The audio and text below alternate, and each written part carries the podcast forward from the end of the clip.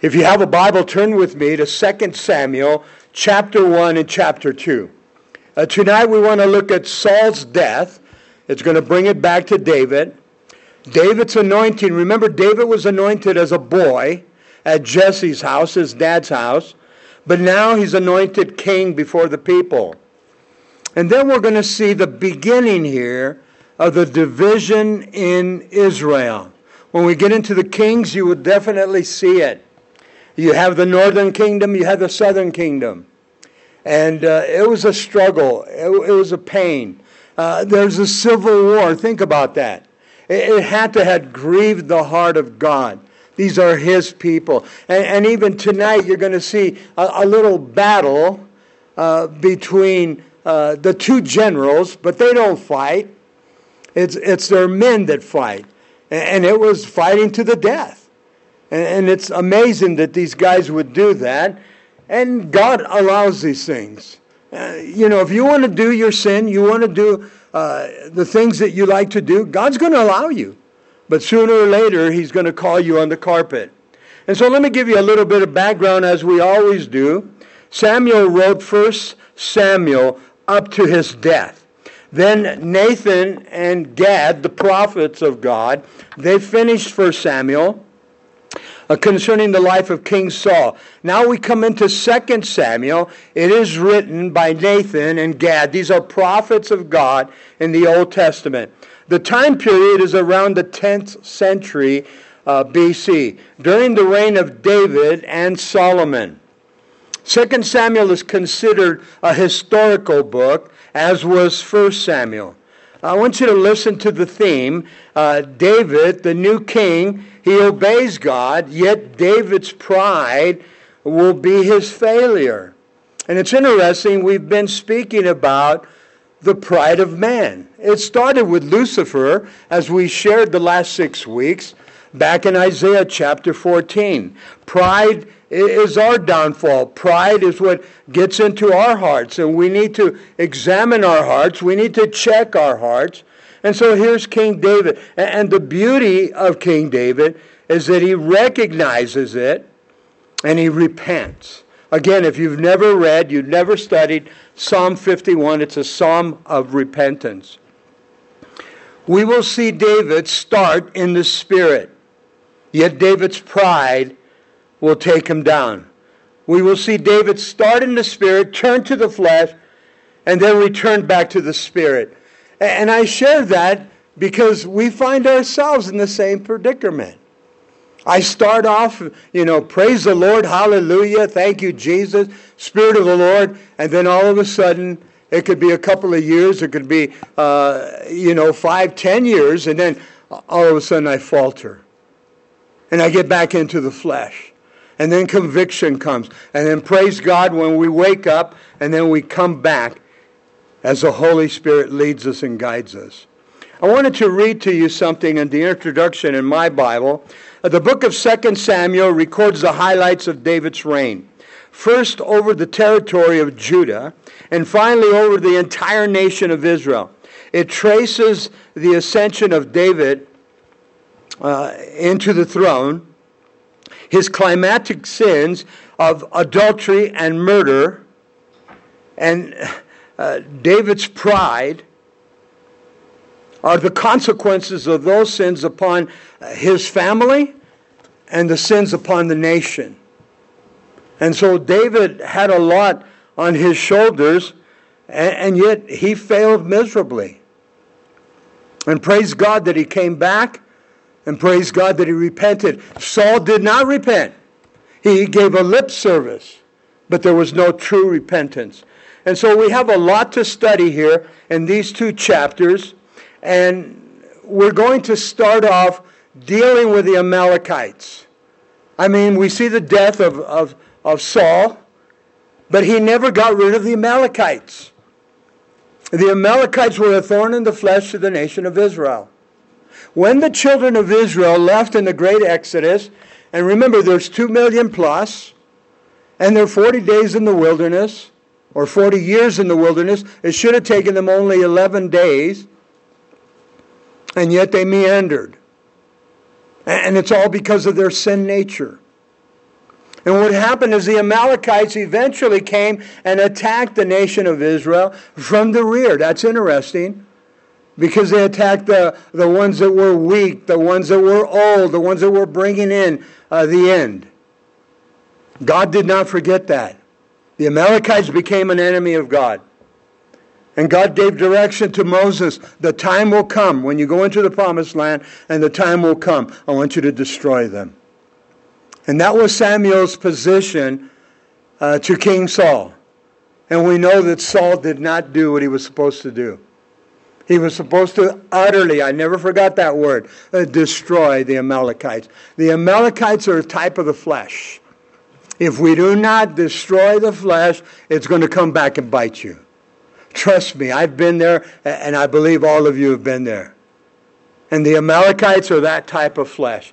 And so let's get into the passages now. Uh, when you read 1st and 2nd Samuel, uh, the separations are there for us. But in the Hebrew writings, it's one book. There's no separation. And I thank God there's a separation for us. I thank God there's chapters and there's verses. They would just read it through. And so we have the privilege of having uh, 1 Samuel, 2 Samuel. And so now we begin in chapter uh, 1 of 2 Samuel, and, David receives the report of Saul's death. Now it came to pass, after the death of Saul, when David had returned from slaughter uh, of the Amalek, Amalekites, and David had stayed two days in Ziklag. Now remember, Ziklag belonged to the Philistines. And so David is there. It was destroyed, but obviously it was livable. And so David is there. The Amalekites had stolen everything at Ziklag, and they burned it down, but still David goes back with his 600 men. Remember that the women and the children were taken. And, and Saul is going to be destroyed. The message is going to come to David. On the third day, uh, they're back in Ziklag now. Behold, it happened that a man came from Saul's camp with his clothes torn, a dust on his head. And so it was when he came to David that he fell to the ground, prostrated himself, or he paid obeisance to him. Now it's interesting, there's a little bit of a different account. And so this guy, is he fabricating everything that's going to take place on your own? Go back, I'm not going to go there in 1 Samuel chapter 31, verses 3 to 6, that we studied last week. Tearing your clothes is a cultural thing uh, in the Middle East. And then throwing ashes on your head is another cultural thing. It's a type of grieving. And so this guy comes in, watch what happens, verses 3 and 4 now. And David said to him, Where have you come from? And so he said to him, I have escaped from the camp of Israel. And then David said to him, How did the matter go? Please tell me, speaking about the battle. And he answered, And The people have fled from the battle, and many of the people are fallen and dead. And then he gives David the news. And Saul and Jonathan, his son, are also dead. We read last week that it pained David's heart because he loved King Saul. He especially loved his dear friend, uh, Jonathan. Is this guy telling all the truth? And he's thinking, I take the, uh, the crown, I take uh, all of the things of, of Saul, take it back to David. Is this what he's thinking? And then David's going to give me a reprieve, or David's going to bless me. But David doesn't quite get the picture. And when you get to 2 Samuel chapter 4, uh, verse 2, uh, this guy is going to die. And so David said to the young man who told him, How do you know that Saul and Jonathan, his son, are dead? I like this. Then the young man who told him said, As I happened by chance to be at Mount Gilboa, uh, there was Saul leaning on his spear, and indeed the chariots and the horsemen followed hard after him. Now, when he looked behind him, he saw me and called to me, and I answered him, Here am I. Now, we know that Saul was shot with arrows, And we know that uh, he was dying. We know that he tries to uh, lean on his own spear. He did not die. And then it says here in verse 8, and he said to me, Who are you? So I answered him and I said, I am an Amalekite. Now, that's a strange word, but it's a very important word. Strange because he's hearing who he was supposed to destroy. Maybe Saul would not have died. But Saul did not kill the flesh. And so I see God showing him at the very end remember, you were supposed to destroy the Amalekites. And he didn't. And I think we can fall trapped to that. God says, get rid of that, whatever it might be. And then we keep it. And then we wonder why we get into trouble. I've been there. I know you have been there. Notice in verse 9, he said to me again, Please stand over me and to kill me, for anguish has come upon me, but my life still remains in me. And so listen to what the young man says in verse 10. So I stood over him, speaking of Saul, and I killed him, because I was sure that he could not live after he had fallen. And I took the crown that was on his head and the bracelet that was on his arm, and I have brought them here to my Lord. Boy, is he kissing up to David. And so we know that the, the flesh has come back to terrorize Saul, no matter what. But what did this guy do? Something about the Amalekites that's very important. They loved to take from the dead bodies, and then they would mutilate the bodies. And, and so this guy was probably lurking, or was he? It doesn't tell us. I'm just kind of reading into it. He sees the battle, recognizes that it's King Saul, and he takes advantage. Do I just get the bracelets? Do I just get the crown? Or should I go for more? David will repay me. Throw a little ashes on, open up your, your coat, you know. And so Remember now, David is being led by the Spirit of the Lord. But I want you to write it down. 1 Samuel chapter 15, verses 1 through 9. He was supposed to destroy the Amalekites. Samuel told him, This is from the Lord. It's very hard for us to grasp, but utterly destroy them. There's a lot of talk right now should we allow the refugees in? We see what some of the refugees are doing today. Now, you can easily say these are the 20 plus year olds, these are the 30 year olds, and they're just mean and vicious and they'll play the part. And then they'll come in and then they'll set up headquarters. Well, let's just bring in the children. Isn't it interesting that God would say, destroy all of them? because the children are going to grow up to be men. The women are going to grow up to, uh, you know, the girls are going to grow up to be women. And, and we just heard there was a, a woman that, you know, had the, the vest on and she went over there in Paris. So it's, it's a mixed emotion because we're not like that. But we're inviting trouble. And so, because Saul did not remove the Amalekites, it comes back to bite them. It comes back to bite the nation of Israel. In verse 8 of 1 Samuel 15, again, there's that word utterly destroy the Amalekites. He brought back King Agag. I never forgot that. And King Agag was kind of parading, hey, I made it. Samuel, Samuel, the prophet of God, takes the sword out from Saul and he hacks this guy to death. You look at the Hebrew, he chopped him up. He didn't just kill him, he wanted it to be known. And then he brought back sheep, remember? He wasn't supposed to do that either. And he brought back the choice sheep. And he said, For what? For the sacrifices unto the Lord. Uh, be careful when we try to justify it. The Amalekites were known to strip the bodies, and that's, I believe, what this young man did. Therefore, verse 11 David took hold of his own clothes and tore them and so did all the men who were with him. It's a time for uh, grieving. It's, very, it's a very big time of emotion here.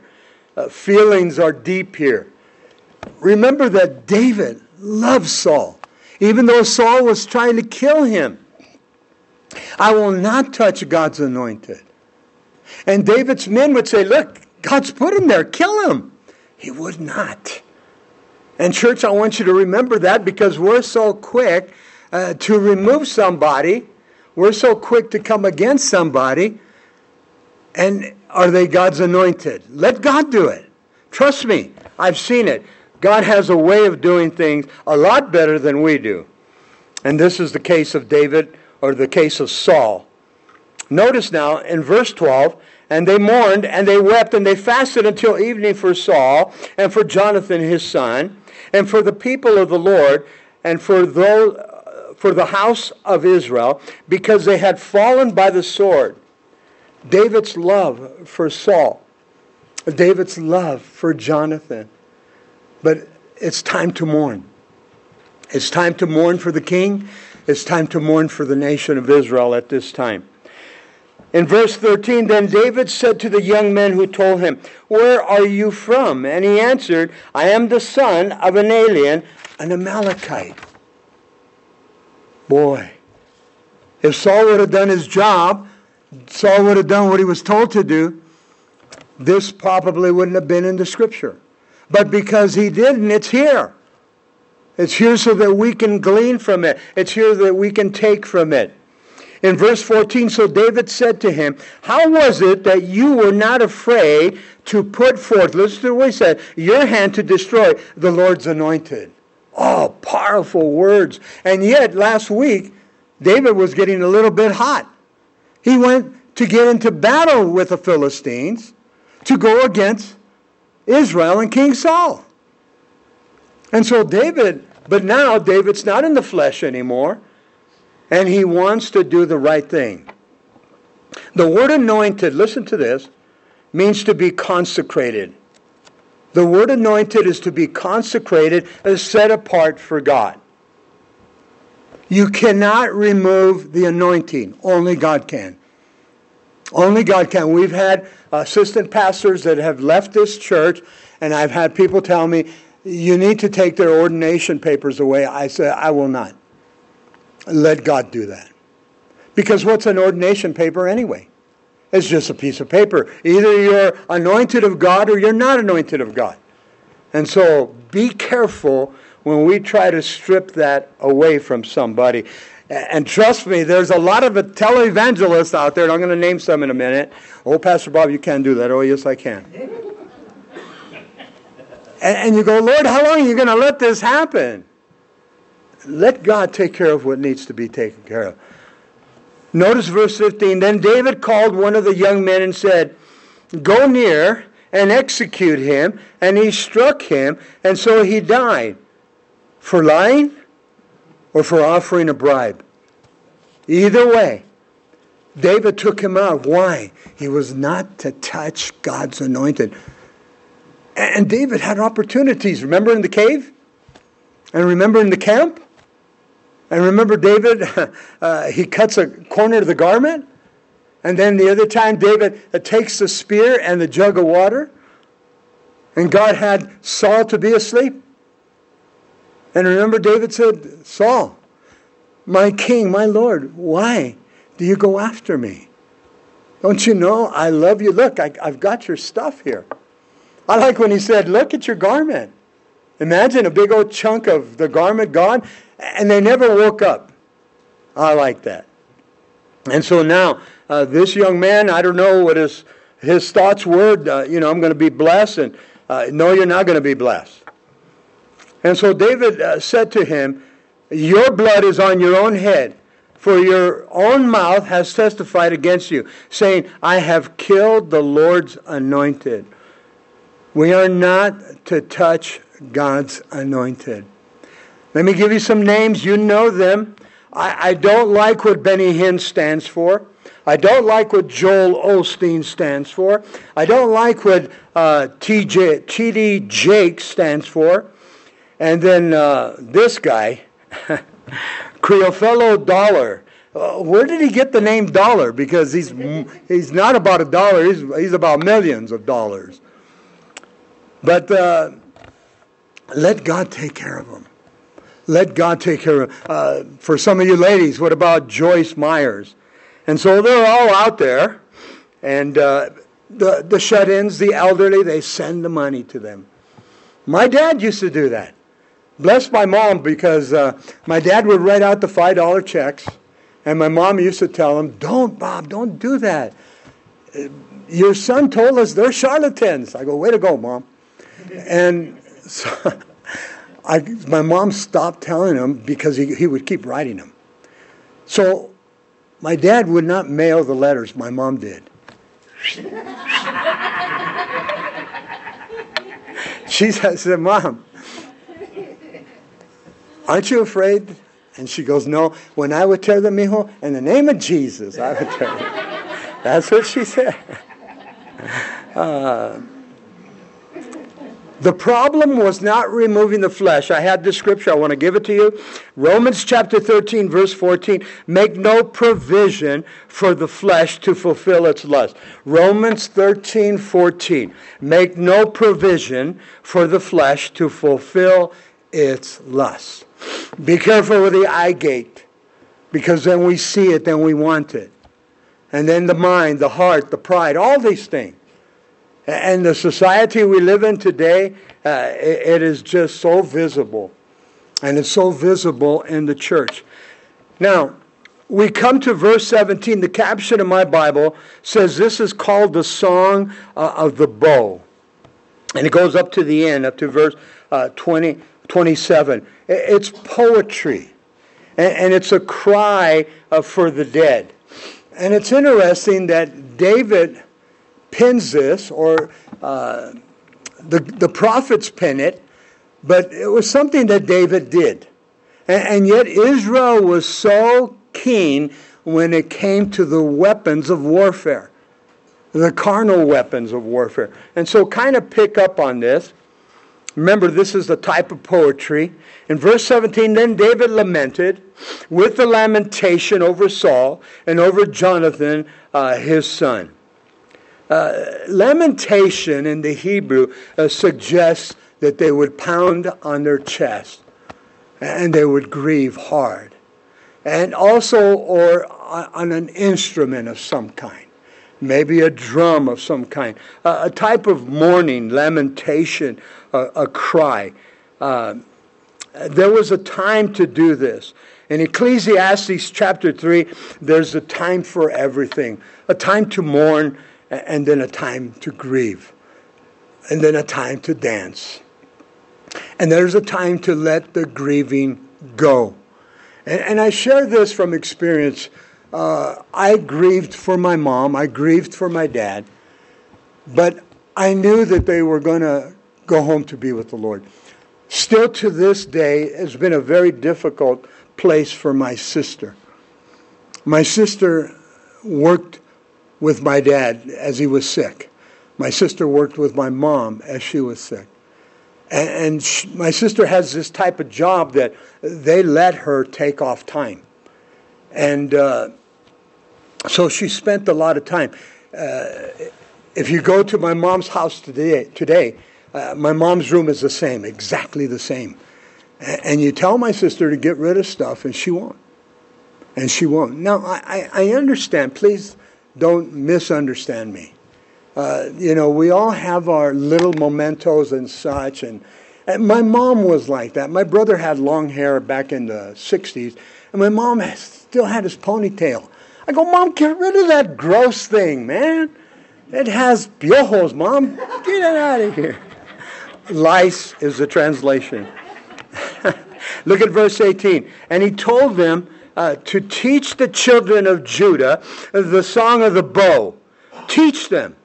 Not just the song, but teach them how to use it. And they were very good militarily. Indeed, it is written uh, in the book of Jasher. Now, on your own, there's another mention of the book of Jasher, and that is uh, in Joshua chapter 10. The book of Jasher is a Jewish historical collection of Israeli important events. It's not a canonized book, but it's good historical writing. And remember that in Joshua when the, the, the sun stopped and the moon stopped, okay? You can go back and study that. In verse 19, the beauty of Israel is slain on your high places, how the mighty have fallen. Who has fallen? King Saul, his sons. Jonathan, the one that David loved. But what about all the others that died? Tell it not in Gath, these are the Philistine cities. Proclaim it not in the streets of Ashkelon, another uh, Philistine city, lest the daughters of the Philistines rejoice, lest the daughters of the uncircumcised triumph. These were principal cities uh, uh, of the Philistines, especially Gath. And then notice now, this is a curse that Israel still holds on to today. David in verse 21 O mountains of Gilboa, let there be no dew nor rain upon you, nor fields of, of offerings, for the shield of the mighty is cast away there, shield of Saul, not anointed with oil. And so in David's song here, it held a curse upon, upon Mount Gilboa, uh, because this is where Saul and the sons died by the Philistines. When the Zionist movement began back in the late 1800s, the beginning of the 1900s, they came in and to clear all the swamplands, uh, they planted eucalyptus trees, sucked up all the waters. And then, on May 14, 1948, once they were declared a nation, they literally planted millions upon millions of trees and that's why you see the forests today uh, uh, up in the high country. And when you go to Mount Gilboa, in the northern part of Mount Gilboa, there's a bare spot. And I mean, nothing grows there. And they purposely don't go plant anything there. They keep the curse going. I thought that was interesting. And in our next trip, I'm going to make sure we go by there. And I want to see that bald mountain. Look at verse 22. From the blood of the slain, we're still singing the song. From the blood of the slain, uh, from the fat of the mighty, the bow of Jonathan did not turn back, and the sword of Saul did not return empty. It's speaking of their military uh, preciseness. Uh, they were good with their weapons. You have to remember that Saul was, uh, uh, what was it, from the shoulder to the head, taller than anybody else. He was a warrior and they feared him. Well, so was his son, Jonathan. He was an archer. And so imagine the lamenting. And then here's the song. Saul and Jonathan were beloved and pleasant in their lives and in their death. They were not divided. Even though Saul knew that uh, Jonathan was with David, and he knew he was backing up David. There was this camaraderie concerning the father uh, and the son. And it shows you there that, you know, think about Jonathan. He didn't uh, leave his dad's side, he stayed with him. Notice the description of their uh, type of fighting. They were swifter than eagles, they were stronger than lions. This is David's uh, speaking about King Saul and then Jonathan and, and that they were not divided. In verse 24, O daughters of Israel, weep over Saul, who clothed you in scarlet and with luxury, who put ornaments of gold in your apparel, on your apparel. Now remember when they would take the victories, they would take the spoils. And they brought back the spoils uh, to Israel, and, and then they would share them with everybody. Remember what we shared? They took care of those that stayed behind to take care of the stuff. Very important. And they all shared in, in, in the taking of the spoils. David made sure, he made it a law, remember that. And, and so he's reminding the ladies, remember uh, all the ornaments and such, the gold and the silver, tapestries, and all of this that came your way because of the victories that Saul brought forth and Jonathan. Notice in verse 25, how the mighty have fallen in the midst of the battle. Jonathan was slain in your high places. I am dis- distressed for you, my brother Jonathan. You have been very pleasant to me. Now pick up on the language here. Your love to me was wonderful, surpassing the love of a woman. This is where the homosexual community takes passages like this and they say, see, David and Jonathan had a homosexual relationship. Uh, let me just clarify one thing real quick. If David had a homosexual relationship, God would never have said, David, a man after my own heart. Never. Because the sin of homosexuality, uh, the sin of lesbianism, is against the laws of God still today. I don't care if we're in the 21st century. I don't care if we eventually get to the 22nd century and everybody says, well, we've arrived. This is an old book. No, you have not arrived. You're still in your sin nature.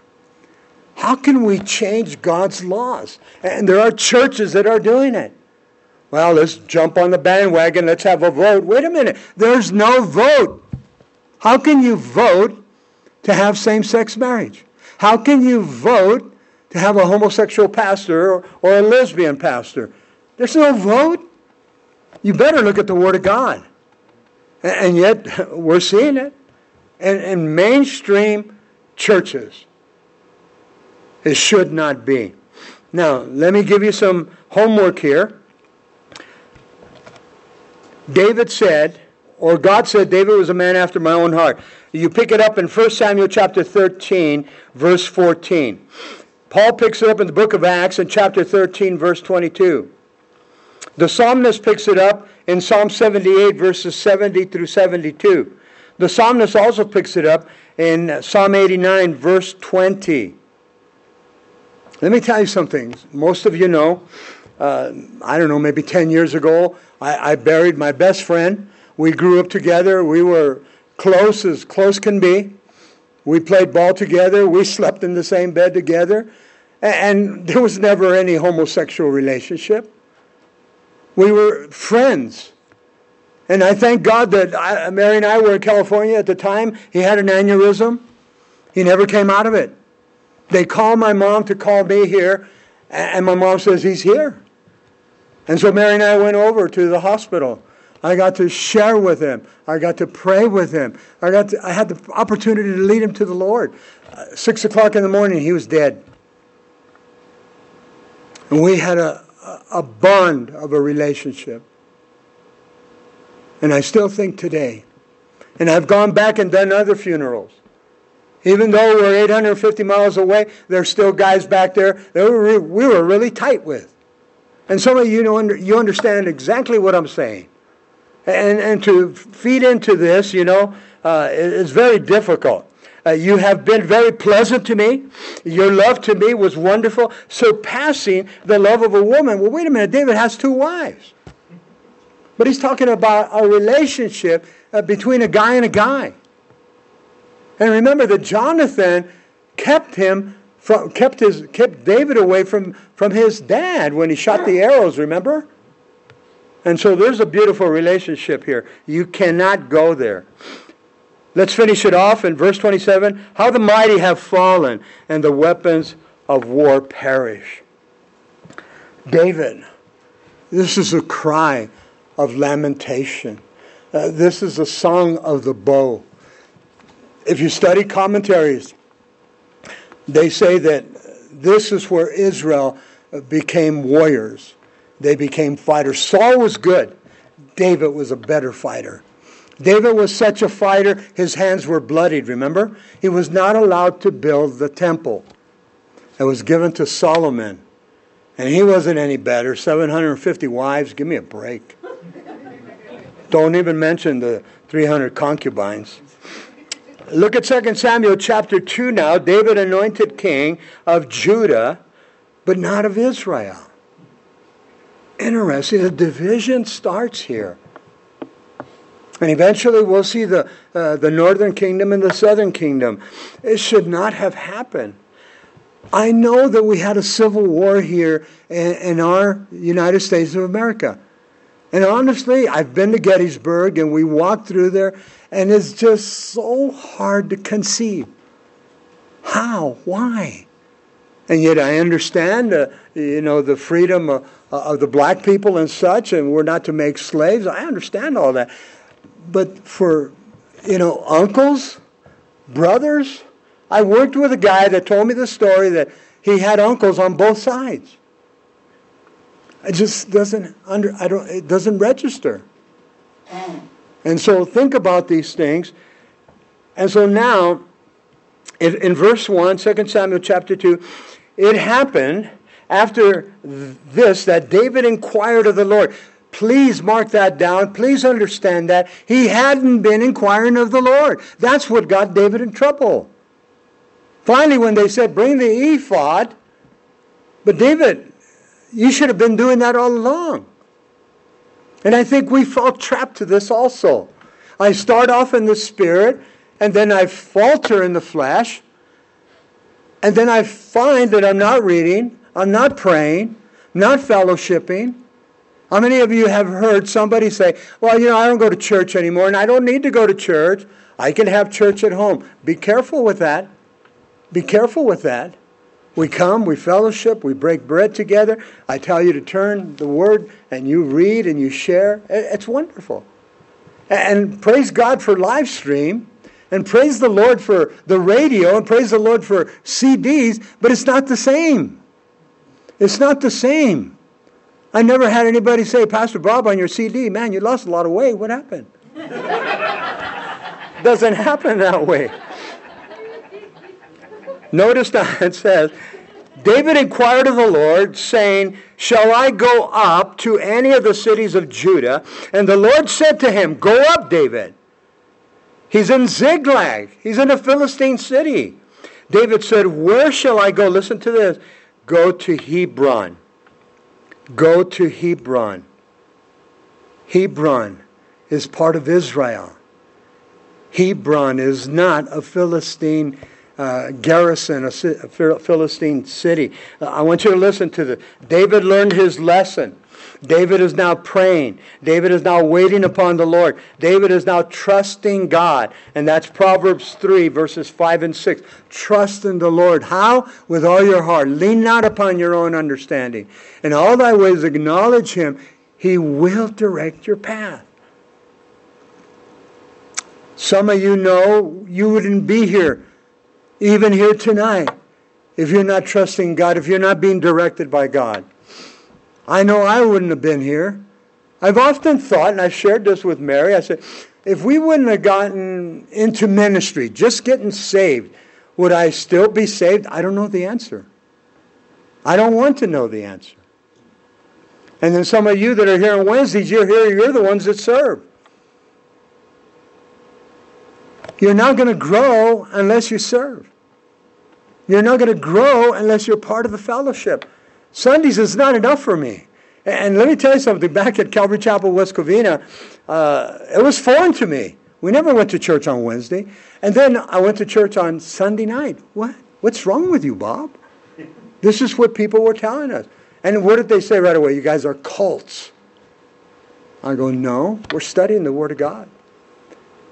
What did Jeremiah said? I found your word and I ate it. I ate it. And so look what's going on here now. Verse 2 So David went up from there, and his two wives also, Ahinoam the Jezreelite, and Abigail, the widow of Nabal, uh, the Carmelite. He's married.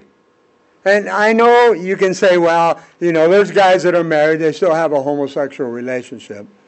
Uh, people just want to justify the means. And David brought up the men who were with him, every man with his own household, and so they dwelt in the city of Hebron. Now, Hebron was southwest of Jerusalem, it was the high ground.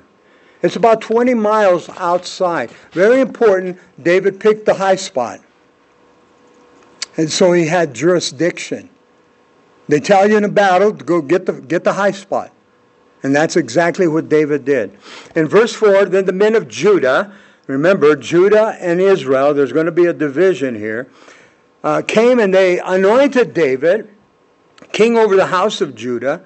And they told David, saying, The men of uh, Jabesh Gilead were the ones who buried Saul. David didn't forget this.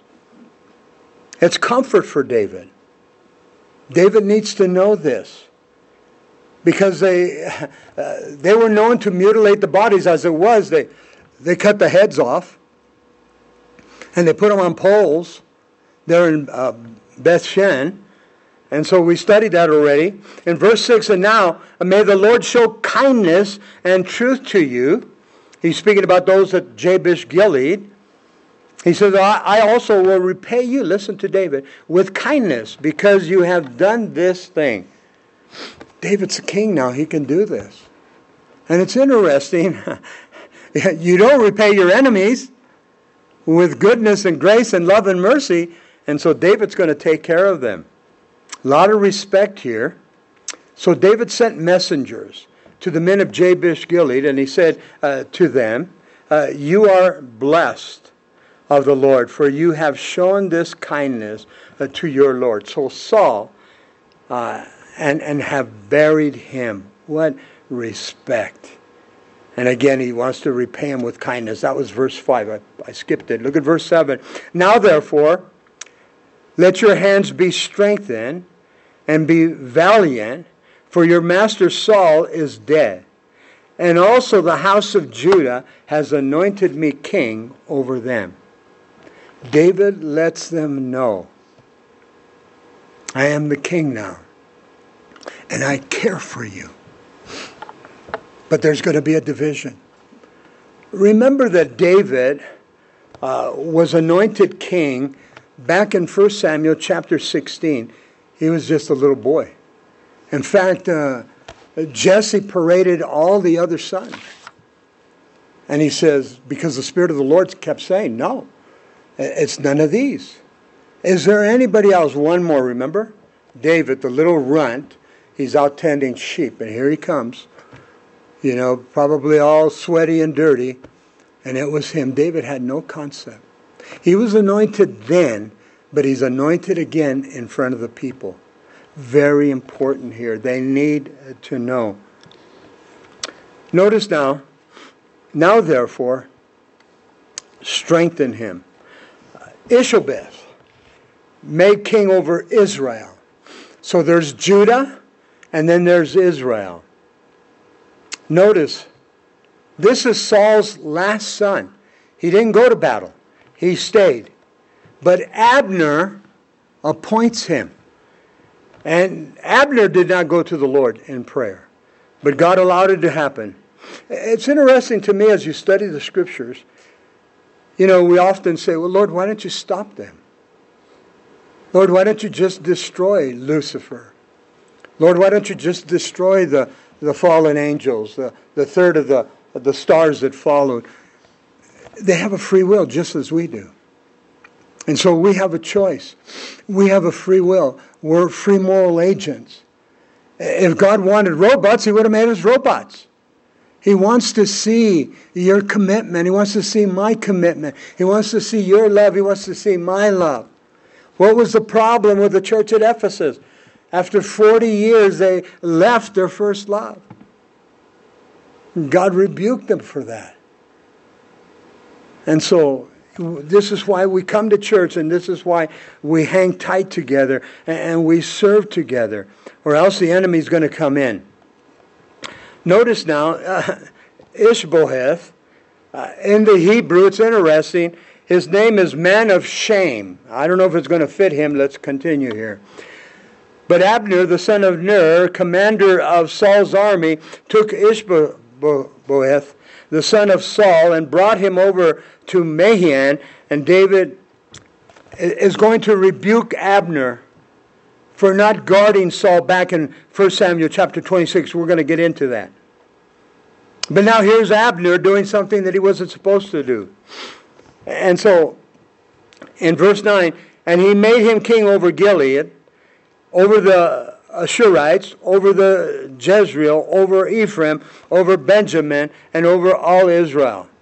Did he seek God? No. Ishbosheth, Saul's son, was 40 years old when he began to reign over Israel, and he reigned two years. Only the house of Judah followed David. Listen to this. Only the house of Judah. Later, the Benjamites uh, will hook up with David. But you, got, you have the 12 tribes. And basically, David's only going to end up with two tribes. And yet, David was doing the will of the Father. Notice now, it says David ruled and then with, with Judah, but eventually he'll get the Benjamites. Now, in verse 11, and the time that David was king in Hebron over the house of Judah was seven years, six months. Uh, it's believed that Ishbosheth uh, served for two years, and Abner could have possibly served the other five years. We don't know. But David served seven and a half. Ishbosheth, in the Hebrew, man of shame. Uh, Abner was the cousin to Saul. And so, notice the division that begins. And I mention it because we're going to get into it as we continue, especially in the Kings. Look at verse 12 now. Now, Abner, the son of Ner, and the servants of Ishbosheth, the son of Saul, went out of Maham uh, to Gibeon. And it says, now I put a footnote here. Abner knows that David's been anointed. He has to know. And then it says in verse 13, and Joab, the son of Zeruiah, and the servants of David uh, went out and they met them by the pool of Gibeon, uh, so that they sat down, one on one side of the pool and the other on the other side of the pool. These are the generals, if you may. These are the captains. And what you're going to read here is just hard to grasp. This is Hebrew against Hebrew, and it should not be. And yet God allows it to happen. If this is what you want to do, then do it. Then Abner said to Joab, the two generals, Let the young men now arise and compete before us. You mean some type of game? Some type of contest? And Joab said, Let them arise. Now, Joab, you're going to see this as we continue, is a very cruel man. He's a tough general. David put up with him because he was very loyal to David. But David didn't like some of the antics that he did. He was ruthless. Notice, so they arose and they went over by the number uh, 12 from Benjamin followers of Ishbosheth, the son of Saul, and 12 from the servants of David. Now, the Benjamites will be called the fighters. The Benjamites were known for their military presence and ability. Saul of Tarsus was a Benjamite, and that's why they said he was so, you know, pushy. And that's, that's their nature, the Benjamites. That's the way they fought. And so, hard to understand for our Western mind, but this is Hebrew against Hebrew to the death. Think about that. In verse 16, and each one grasped his opponent by the head, thrust him with a sword in his opponent's side, and so they fell down together. Therefore, that place was called the field of the sharp swords, which is in Gibeon. How could it go this far?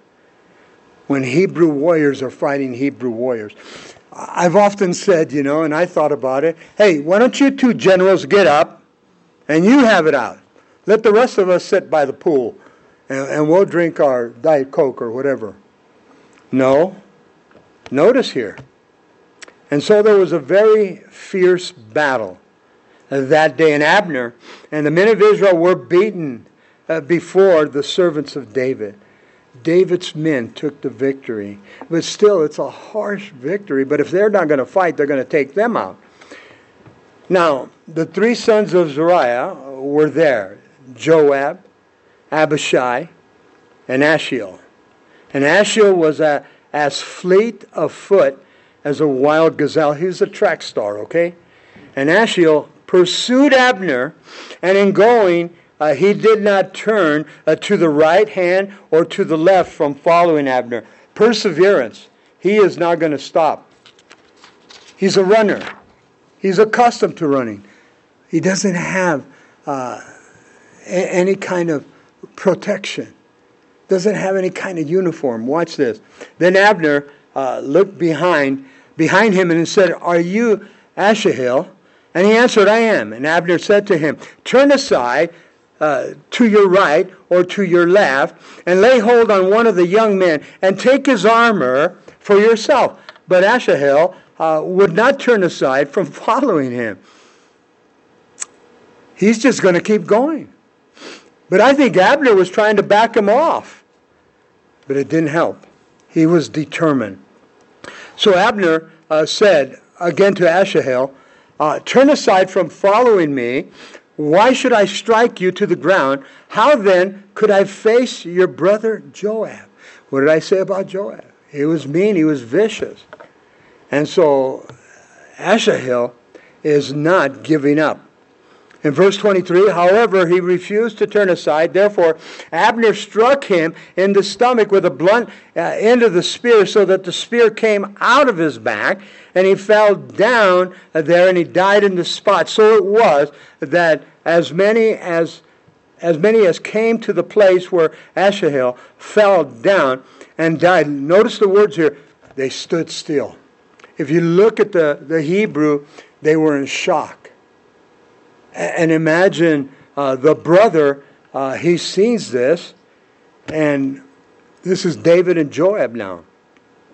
They stood still in shock.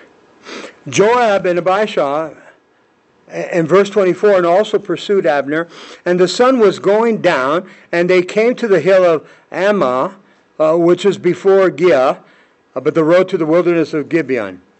Abner's running for his life. And the children of, of Benjamin gathered uh, together behind Abner and became a unit and took their stand on top of the hill. And so a standoff is here. But then something happens. It wasn't in God's plan. Then Abner, verse 26, called to Joab, and he said, Shall the sword devour forever. Do you not know that it will be bitter in the latter end? How long will it be uh, then until you tell the people to return from pursuing their brethren? Now, New King James, the King James, sometimes very difficult.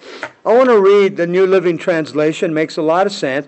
Abner shouted down to Joab, Must we always be killing each other? Don't you realize that bitterness is only uh, is the only result when will you call off your men from chasing their Israelite brothers? Call it off.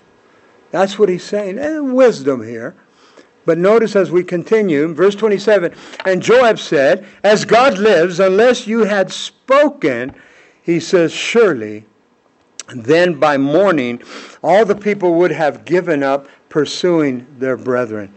God knows, this is what he's saying, what would have been the outcome if you did not speak. Sometimes somebody has to say something in order, in order to move upon one's heart. And that's exactly what happened here. And so Joab uh, blows the trumpet, and all the, the people stood still and did not pursue Israel anymore, nor did they fight anymore.